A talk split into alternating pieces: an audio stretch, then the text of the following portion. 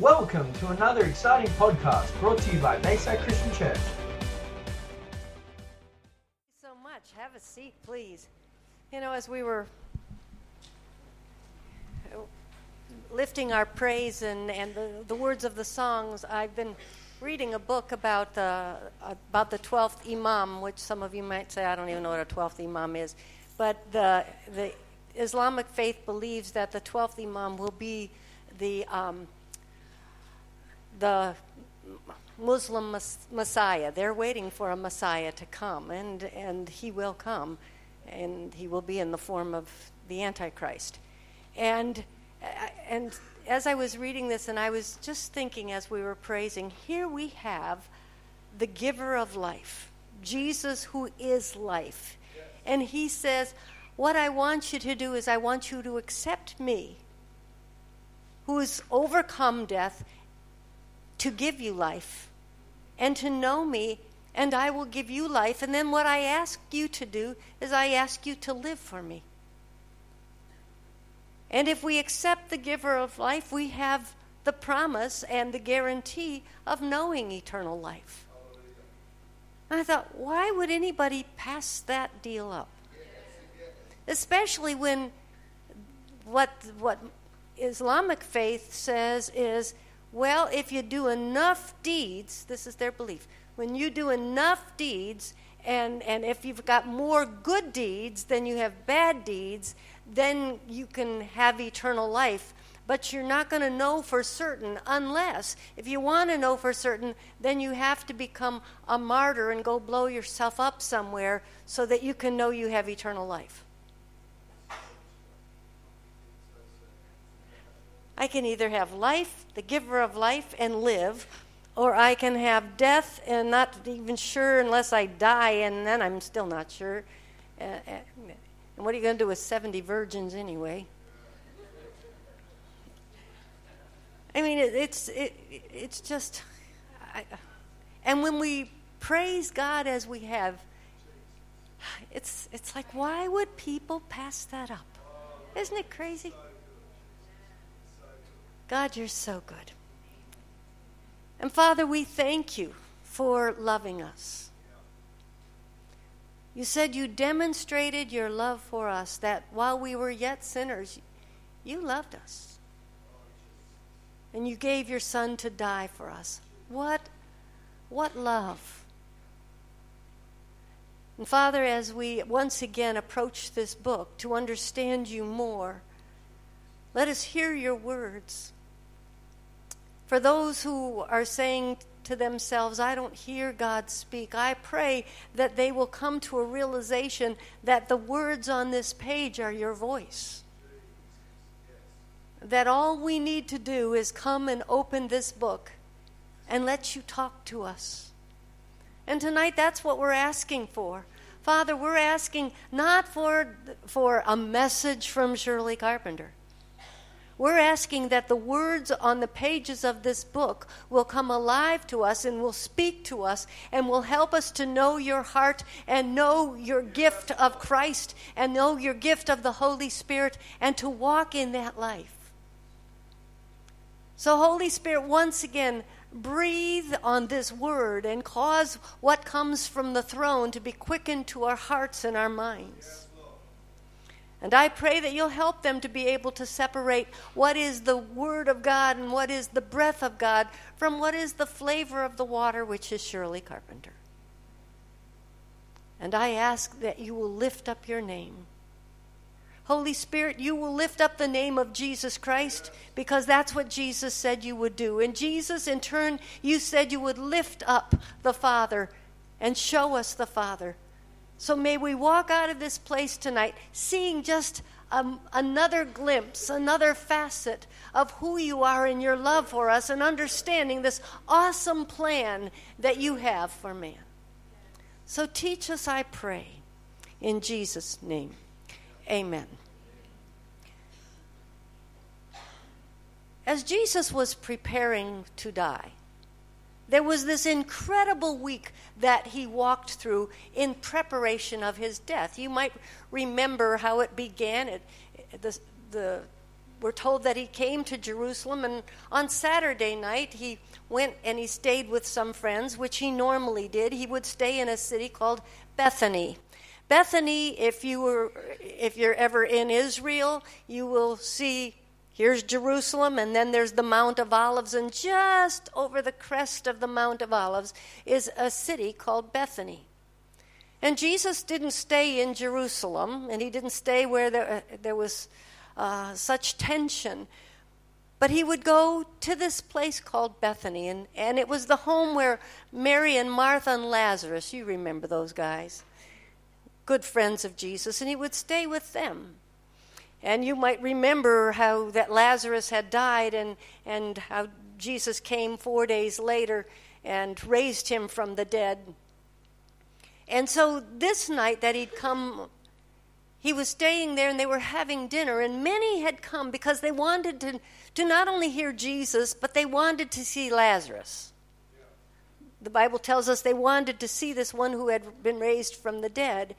And so there he was having dinner that night, and, and uh, as usual, Martha was getting dinner going and she was getting it served. And, and where was Mary? She was where she often was found at the feet of Jesus, but this time not sitting to hear him speak. She was washing his feet. And she was pouring out the perfume on his feet. And we know the story how Judas was saying, Well, hey, you know, that was really costly perfume. What are you doing? We could have we could have sold all that and we could have put money in, in the purse. And he says that he said this not because he cared about the, what he cared about was the money because he was the keeper of, he was Jesus' treasurer. And uh, he was more concerned about getting more, and he would take money, says he would pilfer money out of those funds. But that night, when they started saying things to her, Jesus said, Leave her alone because she's doing this in preparation for my burial. I just find it interesting that with all that the people that were there, Martha and Lazarus and the disciples and those who had come to see this, they were all looking to the past for what Jesus had done. But there was one, just one in the room, who looked to the future, to what he was going to do. And he said, She's preparing me for my burial. That was the beginning of an amazing night. I want you to look at this week, and we're not going to go through the whole week, but I just want to look at the next morning. If you go to Matthew chapter 21, in Matthew chapter 21, Jesus gets up the next morning and he starts, which is now Sunday morning, special Sunday morning, not just any Sunday morning, because on this Sunday morning was the day when, if you were a Jewish household, the father would go and he would get a lamb because Passover was coming. And so he would go and he would find a perfect lamb and he would bring that perfect lamb into the house to live with the family, to be with the family for the next few days. And then come come Passover, right before Passover, they would slay that lamb.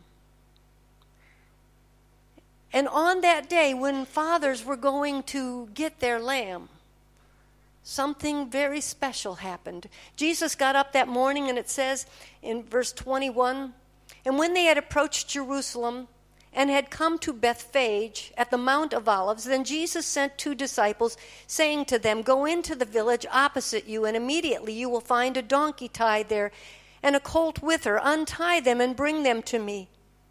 If anyone says to you, um, if anyone says anything to you, you shall say, The Lord has need of them, and immediately he will send them. This took place to fulfill what was spoken through the prophets. Say to the daughter of Zion, Behold, your king is coming to you, gentle and mounted on a donkey, even a colt, the foal of a beast of burden. And the disciples went and did just as Jesus had instructed them, and brought the donkey and the colt, and laid their coats on them. And he sat on the coats. Most of the crowd spread their coats in the road, and others were cutting off branches from the trees and spreading them in the road. The crowds going ahead of him and those who followed were shouting, Hosanna to the Son of David. Hosanna means save us. Blessed is he who comes in the name of the Lord. Hosanna in the highest. Now, what was Jesus doing? Well, he was doing what the, uh, what the others were doing. Actually, it was the Father. What was the Father doing? He was going and he was getting the lamb. And that lamb was Jesus. And where did Jesus' journey end that day? It ended at his Father's house. It ended at the temple. Why? Because the Father was bringing the lamb into the house. But as beautiful as that picture is, there's another picture that is seen there because why didn't Jesus get a colt from Bethany? Why did he go to Bethphage? And, and don't you find it rather interesting that here he says, go to, go to this guy's place and, and get his donkey and, and get the colt and bring them to me. If he says, What are you doing? Just say the master has need of them. Wouldn't he say, Well, who's the master and why are you taking my colt? And my donkey. But we need to understand that's why it says he went to Bethphage. What was Bethphage? That was a particular city. The journey that Jesus started that week started in a particular place. It started in Bethphage. If we look at the name of the city, Bethphage, the name means house of the unripe fig. Why is that so important? Because if you look at a fig tree, what was the fig tree an emblem or a symbol of? The fig tree was a symbol of the nation of Israel. But what was the sad part of Israel? Israel had not fulfilled its potential. It had not grown to the maturity that God has for it. And Bethphage was a priestly city. It was a, a, city that was walled, and if if you were following the law, the law said that you could only walk so far on the Sabbath day. How far could you walk? You could walk from Jerusalem, and, and the, the, the outer distance that you could walk on the Sabbath was to the city of Bethphage. It was a Sabbath day's journey. And so the priests would live there. That way they could never break the law because they knew they could go from here to here and they would never go farther than a Sabbath day's journey. But Bethphage was not only a, a priestly town, it marked the limits of the city. It was called the gates of Jerusalem. And and when anything beyond Bethphage was considered outside the camp. On the day of atonement, when they would slay the bull for the sacrificial sin for the sacrifice for sins, once a year they would slay this this bull for the the atonement for sin. It was the day of atonement. Do you know where they would sacrifice that sacrifice? They didn't put it on the altar inside the temple in the court. That sacrifice was always sacrificed, as the Old Testament said, sacrifice it outside the camp. That's why in Hebrews, uh, put something there and go with me to Hebrews, because we're coming back there. In Hebrews chapter 13, th- this will make this scripture makes sense. In Hebrews chapter 13, it tells us in verse, let's start in verse 9 do not be carried away by varied and strange teachings. Yes, that's where I want to go. Yes. For it is good for the heart to be strengthened by grace, not by foods, through which those who were occupied were not benefited. We have an altar from which those who serve the tabernacle have no right to eat. For the bodies of those animals whose body is brought into the Holy of Holies by the high priest as an offering for sin are burned where? Burned outside the camp. Therefore, Jesus also, that he might sanctify the people through his own blood, suffered outside the gate. So let us go out to him outside the camp, bearing his reproach. That sacrifice for atonement was outside the camp, and Bethphage marked that place. Bethphage was, uh, there was two seats that were considered this, the, the political seats, one uh, of the Sanhedrin. The Sanhedrin had a seat in Jerusalem, but there was another place where the Sanhedrin met. The second place was in the city of Bethphage. Why in the city of Bethphage? Because there the Sanhedrin would meet if it was making determinations on limitations, if it was making determinations on weights and measures, it was, and if it was um, making a determination on the, for example, if it said we need to have a census, we need to find out where is our military strength. Censuses always began in Bethphage. This is a, this was a not just any city. It was also the place where, if a leader was being judged, his sentence and his judgment was determined from Bethphage. Why did Jesus begin his journey there? Because Jesus was about to set new limits.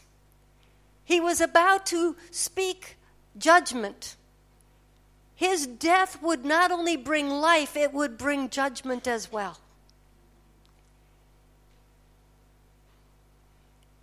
It was also the place where, when the festival, for instance, uh, Passover or any of those, when the festival would begin, or when the new moon, every month, when the new moon would come, they would signal that the new day or the new moon had begun. And you know where the first fire signal was at? Bethphage. When Jesus said, Bring me the donkey from Bethphage, and he began his ride there, he was making a statement. I am changing the order. So Jesus rides in that day, but the next day, after he rides in to the Father's house. On the next day, something again very significant happens. Look at verse 18 of chapter 21. It says, Now in the morning, when he was returning to the city, he became hungry. Seeing a lone fig tree by the road, he came to it and found nothing on it except leaves only. And he said to it, No longer shall there be any fruit from you. And at once, which actually the at once means it, once it began, it started to die. But we, if we read the other gospels, we know that it was the next day that it was totally withered. But at once, it says, the tree withered and began, it began to die. Now that's kind of a strange thing. First day he leaves from the house of the unripe figs. The next day he comes by and he curses a fig tree. Why did he do that? What did the fig tree do? It was just being a fig tree, right? Once again, remember what the fig tree is symbolic of. And this fig tree was rather unusual because if you study a fig tree, what you will find is that when a the first thing the tree will do, like most fruit trees, the fig tree will flower. But unlike other trees where the flower will fall off and then the fruit comes, a fig will actually become the fruit from the flower. And so when there's the flowers, and the flowers will come before the leaves, it says that there should be fruit on the tree. So when Jesus came and he's hungry and he looks and it's like, wow, what a phenomenon. That tree, it's not just flowers, it's not the season for it to have ripe figs, but it has leaves, so it's giving the appearance that it's mature and it has fruit. So, why did Jesus curse it? Because Jesus was saying, Oh, Israel, you try to give the appearance that you're fruitful and you're not. There is no fruit in you. And he cursed the fig tree. No longer would life and fruitfulness come from intently keeping the law. Fruitfulness was going to come. As I said, he set the new limitations. Then Jesus began to teach. That week was, was a week of many teachings. Sometime, if, if you've never done a study on that week and seen all that Jesus taught through that week, it's an amazing study.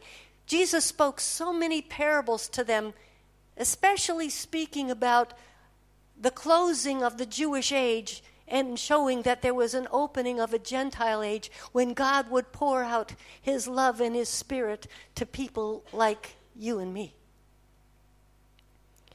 And Jesus begins to teach them. I want you to look at one of those parables because it's so important to us. Go to Matthew chapter 22, and I want us to see one of the parables that he spoke. Beginning in verse 1. Now, it says, Jesus spoke to them again in parables, saying, The kingdom of heaven may be compared to a king who gave a wedding feast for his son. And he sent out his slaves to call those who had been invited to the wedding feast, and they were unwilling to come.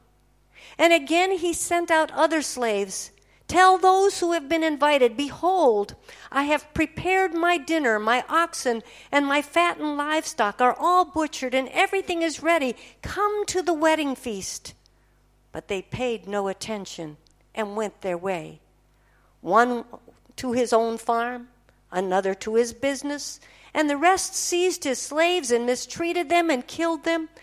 But the king was enraged and he sent his armies and destroyed those murderers and set their city on fire. Then he said to his slaves, The wedding is ready, but those who were invited were not worthy. Go therefore to the main highways, and as many as you find there, invite to the wedding feast. Those slaves went out into the streets and gathered together all they found, both evil and good and the wedding hall was filled with dinner guests. But when the king came to look over the dinner guests, he saw a man there who was not dressed in wedding clothes. And he said to him, Friend, how did you come in here without wedding clothes? And the man was speechless. Then the king said to his servants, Bind him hand and foot, and throw him into outer darkness. In that place there will be weeping and gnashing of teeth. For many are called, but few are chosen. That's a strange parable. Matter of fact, it's one of those parables. You hear a lot of teaching on some of the other parables, but you don't hear a whole lot on that one because it gets a little touchy there. There are three categories of people that are found in this parable. You have the first category of people who the wedding, they, there was an invitation that went out. An invitation. They were called to the wedding. You know, if you look at the word that we are called, we are invited. That's the word that's used for calling all people to Christ. Every human being is invited to the wedding. All we have to do is respond to the invitation. He's done it all. He's killed the sacrifice. He's made it already. The fatted calf is ready. It's all there. Just come. But it's amazing how many excuses and reasons people can give for not wanting to answer the invitation. Well, I'm too busy. I've got I've got a business I have to attend to. You see, if we look at the way Jewish weddings were done, they were they, they were definitely long drawn out processes. A matter of fact, a wedding would last seven days. Oh, that requires way too much time. I don't have time. I've got, I've got a business to run. I can't take seven days to attend your wedding. Matter of fact, there's other parables where one says, Well, I, have just gotten married, and I, I it's amazing how many people, young people especially, that'll say, Oh, you know, we want Jesus to come, but not yet because I've not been married yet. you know, nothing has changed. You notice that? Nothing has changed. Our priorities, priorities that were back then, are still priorities today. What happens to those that totally refuse to respond to the invitation? Did you see what happens? It says in verse 7, uh, start in verse 6. It says that, I'm sorry, it is verse 7. But the king was enraged, and he sent his armies and destroyed those murders and set the city on fire. Whoa. I, I wish that I could tell you that that it's like uh, there's, there's this teaching that's called universalism that's getting real popular that says God will never judge people, God will never punish people, there is no such thing as hell, there will never be a lake of fire. I don't know what book they read because it, it says it pretty clear in Revelation. Matter of fact, let's let's put something there. We'll come back to Matthew again, but go to Revelation chapter 19. In verse 20, it says, And the beast was seized. We did a bit of Revelation before. And the beast was seized, chapter 19, verse 20. And the beast was seized, and with him the false prophet who performed the signs in his presence, by which he deceived those who had received the mark of the beast and those who had worshipped his image. These two were thrown in alive into the lake of fire, which burns with brimstone. And the rest were killed with the sword, which came from the mouth of him who sat on, on the horse, and all the birds and their flesh. Now go to go to uh, chapter, sorry, I, chapter 20. I want to look at chapter 20 and verse 7. Satan is bound up, and it says, And when the thousand years after he's bound for a thousand years, after the thousand years are completed, Satan will be released from his prison and will come out to deceive the nations which are in the four corners of the earth, Gog and Magog, to gather them together for war. And the number of them is like the sand of the seashore. And they came up on the broad plain of the earth and surrounded the camp of the saints and the beloved city, and fire came down from heaven and devoured them. And the devil who deceived them was thrown into the lake of fire and brimstone, where the beast and the false prophet also are also, and they will be tormented day and night forever and ever. Go down to verse uh, 14 now. And it says, Then death and Hades were thrown into the lake of fire. This is the second death, the lake of fire. And if anyone's name was not found written in the book of life, he was thrown in to the lake of fire. Folks, you can't get away from it. You can try to rip out those, those scriptures and say it's not going to happen. We've got a loving God. I'm here to tell you we've got a just God as well. He says, I've done it all. All you have to do is respond and come. What more can He do? Go out and drag them in? You see, God isn't going to force us to accept Him and live for Him. That's one thing we have to understand when we're evangelizing, when we're giving people the word. Jesus said, if they don't receive your word, what do you do? He said, Go out and shake the dust off your feet. Keep moving. Keep finding the ones that will respond to the call. But back in, ver- in chapter 22 of Matthew, look at the next ones. It's the next ones. He sends them out again, and what does he tell them to go get? He said, Go, go out and get the good and the bad. It doesn't matter. Give them the invitation, invite them to come.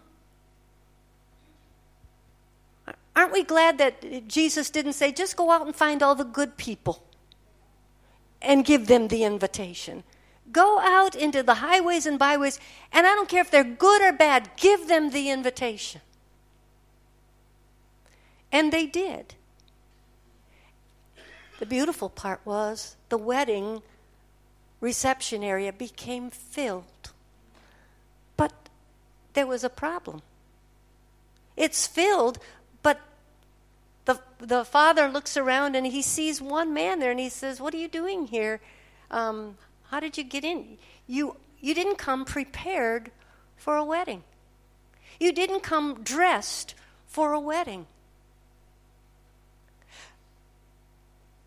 What happens to that person that doesn't come dressed correctly? Did you notice they're not there's no fire involved. They're not thrown in a lake of fire, their city isn't burned. Look at verse 13. And the king said to them, the servant, Bind him hand and foot and throw him where? Into outer darkness. Not into the lake of fire, but into outer darkness. Some of you may remember the teaching that we had done on, on Revelation in the New Jerusalem, and that, that the overcomers that get to live in the New Jerusalem, and then we saw that there are people that live outside the city. Where do they live? They live outside. They live in the outer part of the city, outside the city. It says that the that the light of God lights the streets of the New Jerusalem.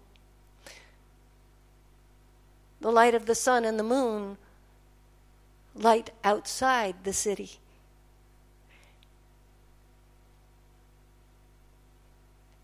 You know, the Bible it finishes that by saying many are called but few are chosen. Many are called, but few are chosen. That's an interesting verbiage because turn with me to Revelation chapter 8, uh, 17. In Revelation chapter 17, it's the it's when Jesus comes to fight the battle of Armageddon before Satan is bound and cast into and bound up for a thousand years. Before that, Jesus comes, and listen to what it says.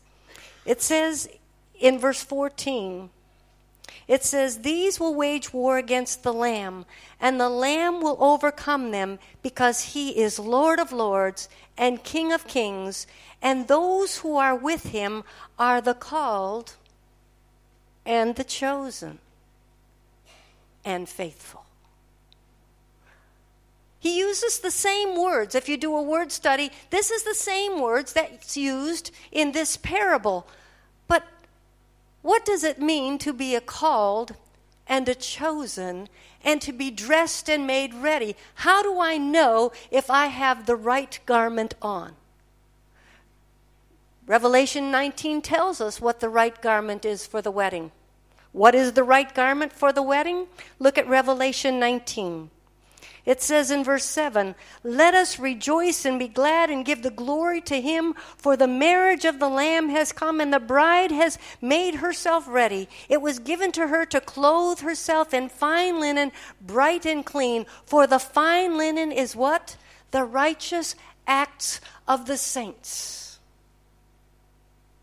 The fine linen is the righteous acts of the saints. My question is how's our dress coming? If I could look at you spiritually, what are you wearing? Would I look and say, Oh, look, the fine linen, righteous acts of the saints?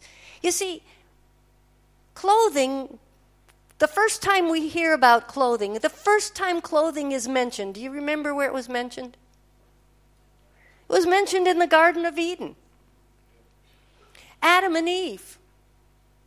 It says that they were in the garden, and when they took the fruit that God had told them not to eat of, it says that they took a bite of the fruit and they said, Whoa, we're naked. It says before that they didn't even know they were naked. You know why? Because they weren't. You say, Yes, they were. No, they weren't. Because they had a garment on. What was that garment? It was called the robe of righteousness. They were in right standing with God. There was a covering that covered their nakedness called righteousness. And God has purchased for us, and, and Jesus' life wove for us a robe of righteousness because Jesus never once broke the law of God, and he wove that robe of right standing. And he comes to bring us, when we accept Christ as our Savior, what does he do? He wraps us in the robe of righteousness. But you know, he doesn't wrap us in the robe of righteousness so that I can just do as I please underneath the robe.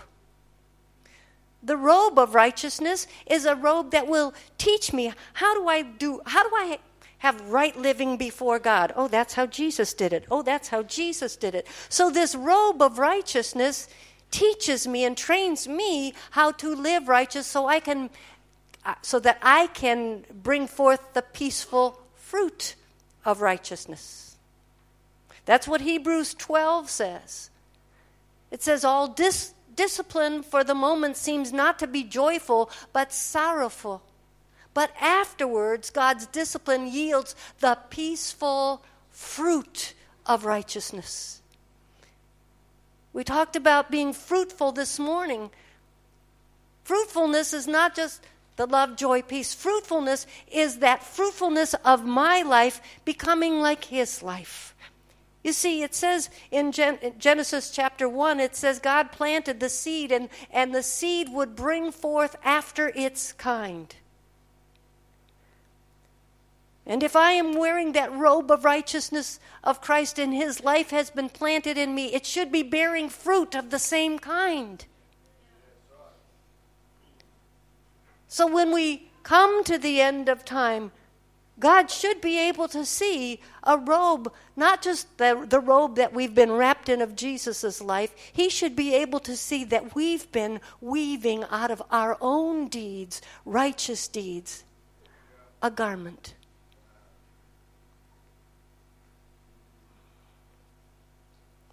But when it's time for the wedding, how many will he look around and say, wait a minute, where, where's, your, where's your wedding garment? Where's your righteous deeds? You see, thank God that's not going to de- determine heaven or hell for me because we're not saved by righteous deeds. It's not like Islam that says you got to do enough righteous deeds and do more. It didn't matter if you did bad deeds, just so you do more righteous ones. Well, my righteousness is as filthy rags. I can never do enough to, to pay the payment for sin. But there is a fruit of walking with Christ in my life that it should begin to manifest. And so he says, here in Revelation. And so it says he brings back with him the called, the chosen, the faithful. Now, I'm going to do this real quick because I want us to understand what this is actually saying. What does it mean to be called? Now, to be called, if, if example, um, Tim, God puts out his call to you and he says, Would you accept my son? Would, you? Okay, well, come on up here. You're, he's answering the call.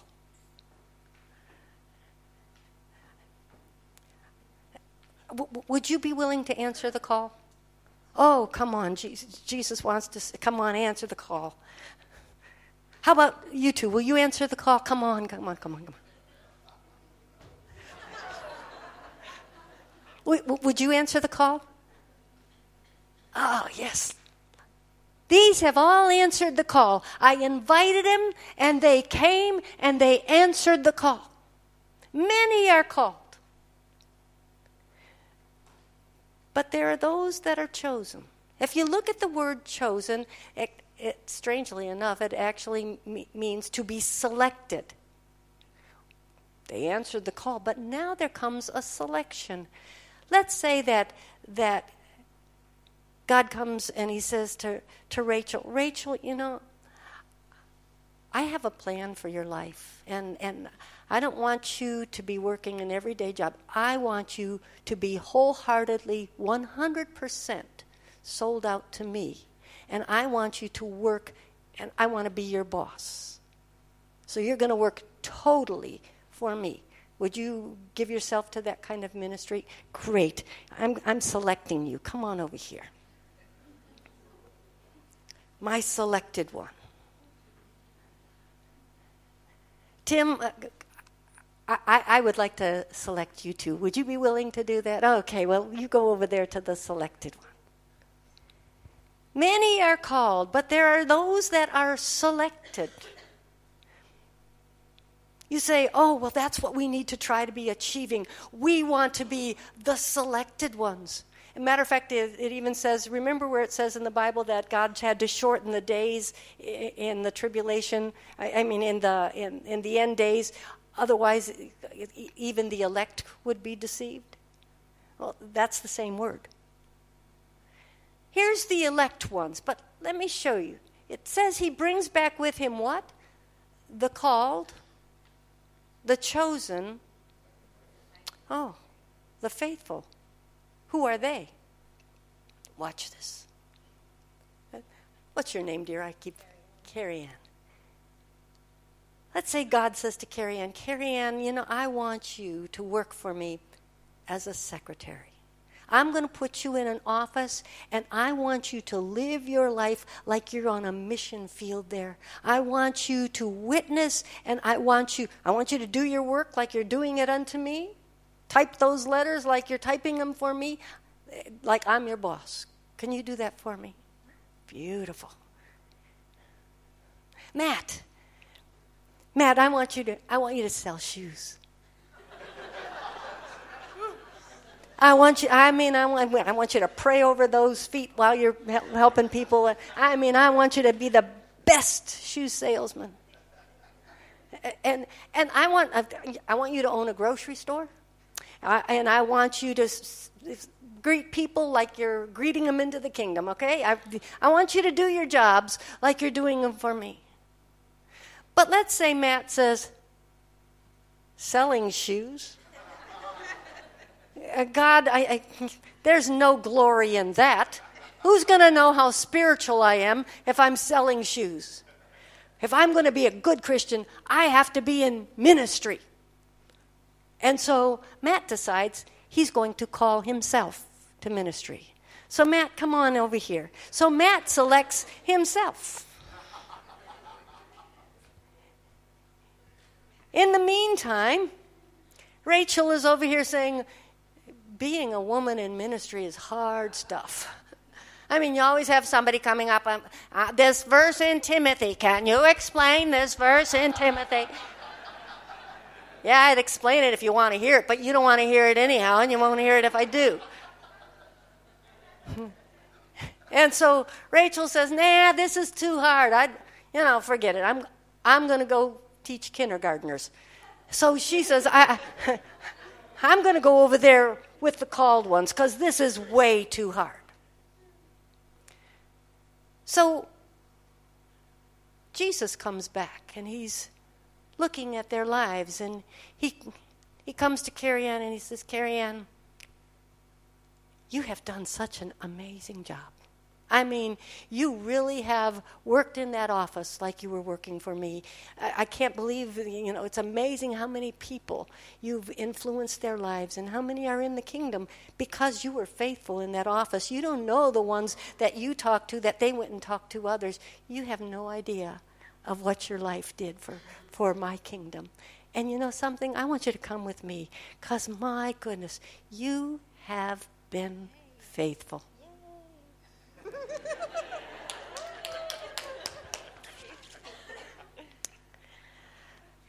oh, Rachel, oh, Rachel, oh, Rachel. you know, I, I, I called you and you answered, but I selected you. That's where you belong.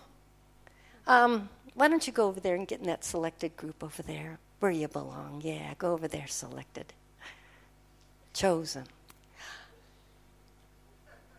You didn't believe me when I said that I wanted you to actually treat your customers like they were coming into the kingdom. But, you know, you came to church every Sunday. That's good. That's good. But, um, but Thank you. But faithful? Not exactly. Matt, Matt, Matt, Matt, Matt, Matt. What are you doing over here? You know how many people are going to go to hell now because you didn't do what I called you to do? Man, if you only knew what would have happened if you would have been faithful to your call. So why don't you go over there by the called ones? Tim, Tim, Tim. You, I mean, you have been faithful, faithful in every way, even things that went above and beyond what I asked you to do. You were just, you stayed faithful, even when people pointed their finger and said, yeah, the drums are too loud and this is too big. Yeah. And, you know, you never let it bother you. You just smiled that smile like you always do through your gritted teeth. And, but you did it. You know what? You were faithful. So why don't you go up there with Carrie Ann? I want you to see something. We still have called, we have chosen. But do you see that whether you are whether you've been called to work in the mission field in your office in your business or whatever God has placed you in or whether you've been called to be in ministry the goal is not to be ministry. What is the goal? They both find level ground right here. Faithful. Called and chosen find equal footing when they are faithful. Thank you, folks. You can have a seat.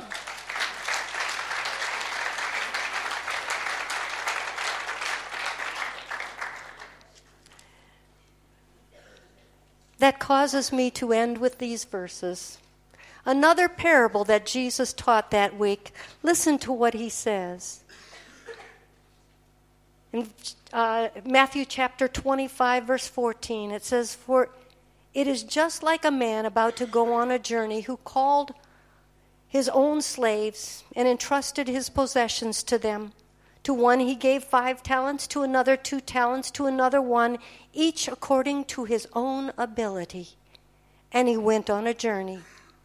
Immediately, the one who had received the five talents went and traded them and gained five more talents. In the same manner, the one who had received the two talents gained two more.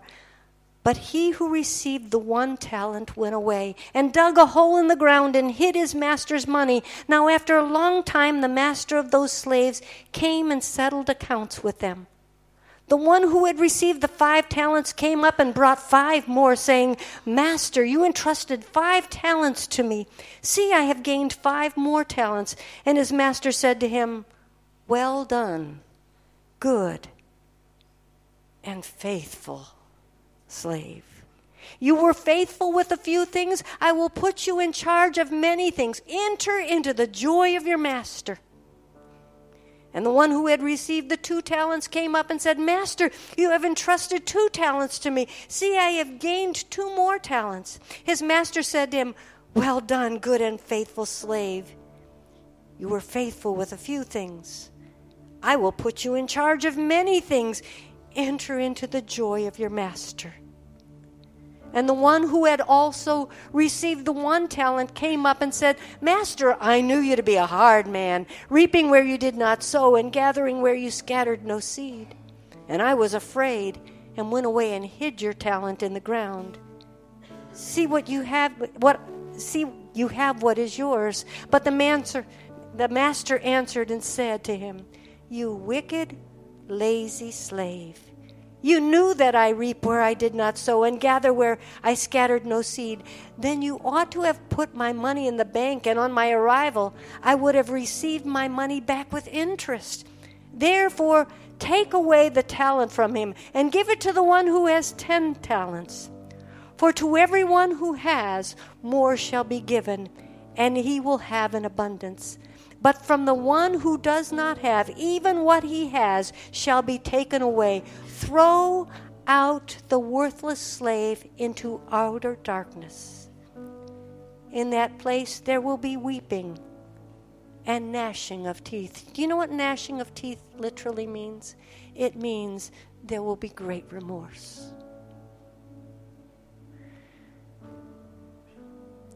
It's actually a, a like parable to the one that we just saw before. You know, says in this one that God gave each man according to his ability. God will not ask you to do more than what you're able to do, but He will ask you to do something. And it was the slave who had an incorrect knowledge he had a very faulty knowledge of the master. Oh, he's a hard taskmaster. What do you mean he's a hard taskmaster? He gave them everything they needed to bring him increase. They didn't have to go out and take from their own, he gave it to them and said, Here, I give you the, the abilities Take what I've given you and use it. I'll increase it. Oh, but I'm afraid. I can't do that. I can't do this. Yes, you can. I can't witness to someone. Yes, you can. I'm going to give you a challenge. Everyone in this room, I'm going to give you a challenge. I'm going to put a talent in your hand today. In this next week, I'm asking you to do one thing a simple thing. I'm asking you to look for someone this week that you don't know. Don't go to someone you know. Go to someone you don't know. I don't care whether it is the sales clerk in, in a store or when you're paying for your groceries or when you stop to get your petrol and, and you go in to pay the man listen to the voice of the Spirit, but one person, just one, verbally say to them this week, Do you know God loves you? And He so wants to bless you. You have a good day. Some of you are saying, Well, that one's an easy one. But th- there are some of you who are saying, Oh, man. to a stranger, to somebody, they're going to think I'm weird. Great. We want to hear those words, well done, good and faithful servant. Do we really want to hear that? Then can we take this one teeny tiny challenge and just verbally bless someone in the name of Jesus Christ? You know, if we can't just do that, Aren't we kind of kidding ourselves that we're going to reap all the great benefits and we're going to be hearing those wonderful words, well done, good and faithful servant? Some of you need to start exercising the faith that you have. Some of you need to, to realize that the Master's not asking you to do things that you cannot do. I can tell you that if you'll do that, it will change you. Recently, I gave this, this challenge, different message, but I gave this challenge out to a church. And that week I said, God, I can't give them a challenge and not do it myself. My husband and I had been watching a TV program. It was a, a game show kind of a thing where three people, were, three couples were renovating houses, and the best house was going to win. There was one couple, they drove me crazy. Oh my, I thought, really dingy. That week, I was in the mall, and I heard this laugh, and I thought, oh my goodness, it sounds like that woman on that TV program. And I turned around, and there was the husband and wife. and so I went up to them and I talked with them for a few moments. And as I turned away, God said, No, this is the couple. Bless them. I came home and I said to Greg, I got to tell you, you're not going to believe who I got to bless this week. And he said, No, I couldn't. And so uh, when I told him, he sat there and the tears came. I said, Greg, something has happened all of a sudden, the couple that I wanted to win the least, I don't care whether they win or not, all I know is deep in my heart, I'm saying, God, day after day, I've said, God bless them. Oh, let them know that you really do love them. And Greg said to me the other day, he said, You know, something's changed in me because of you blessing them. And I find myself praying for them too. Just a few words of blessings changed this critical heart. I gave the talent that he gave me, the one, the one denarius or centarius or whatever it is, I gave it and he gave me two back. I'm here to tell you if you'll start exercising what he's given you and use what he's given you, to get out there in the lost and to speak words of blessings. As I said this morning, 12 people sold out. You'll change your city. Do you believe it? I do. And I'm believing that the next time I have the privilege of coming back to Hervey Bay, I'm going to hear stories. Stories of people that have never used the gifts that God gave them never used the blessing that God put on them to bless others. And that they turned around and their world is changing. Father, I thank you for your word. I thank you that there is a promise to those who will take what you've given them, that they will hear those words Well done, good and faithful servant.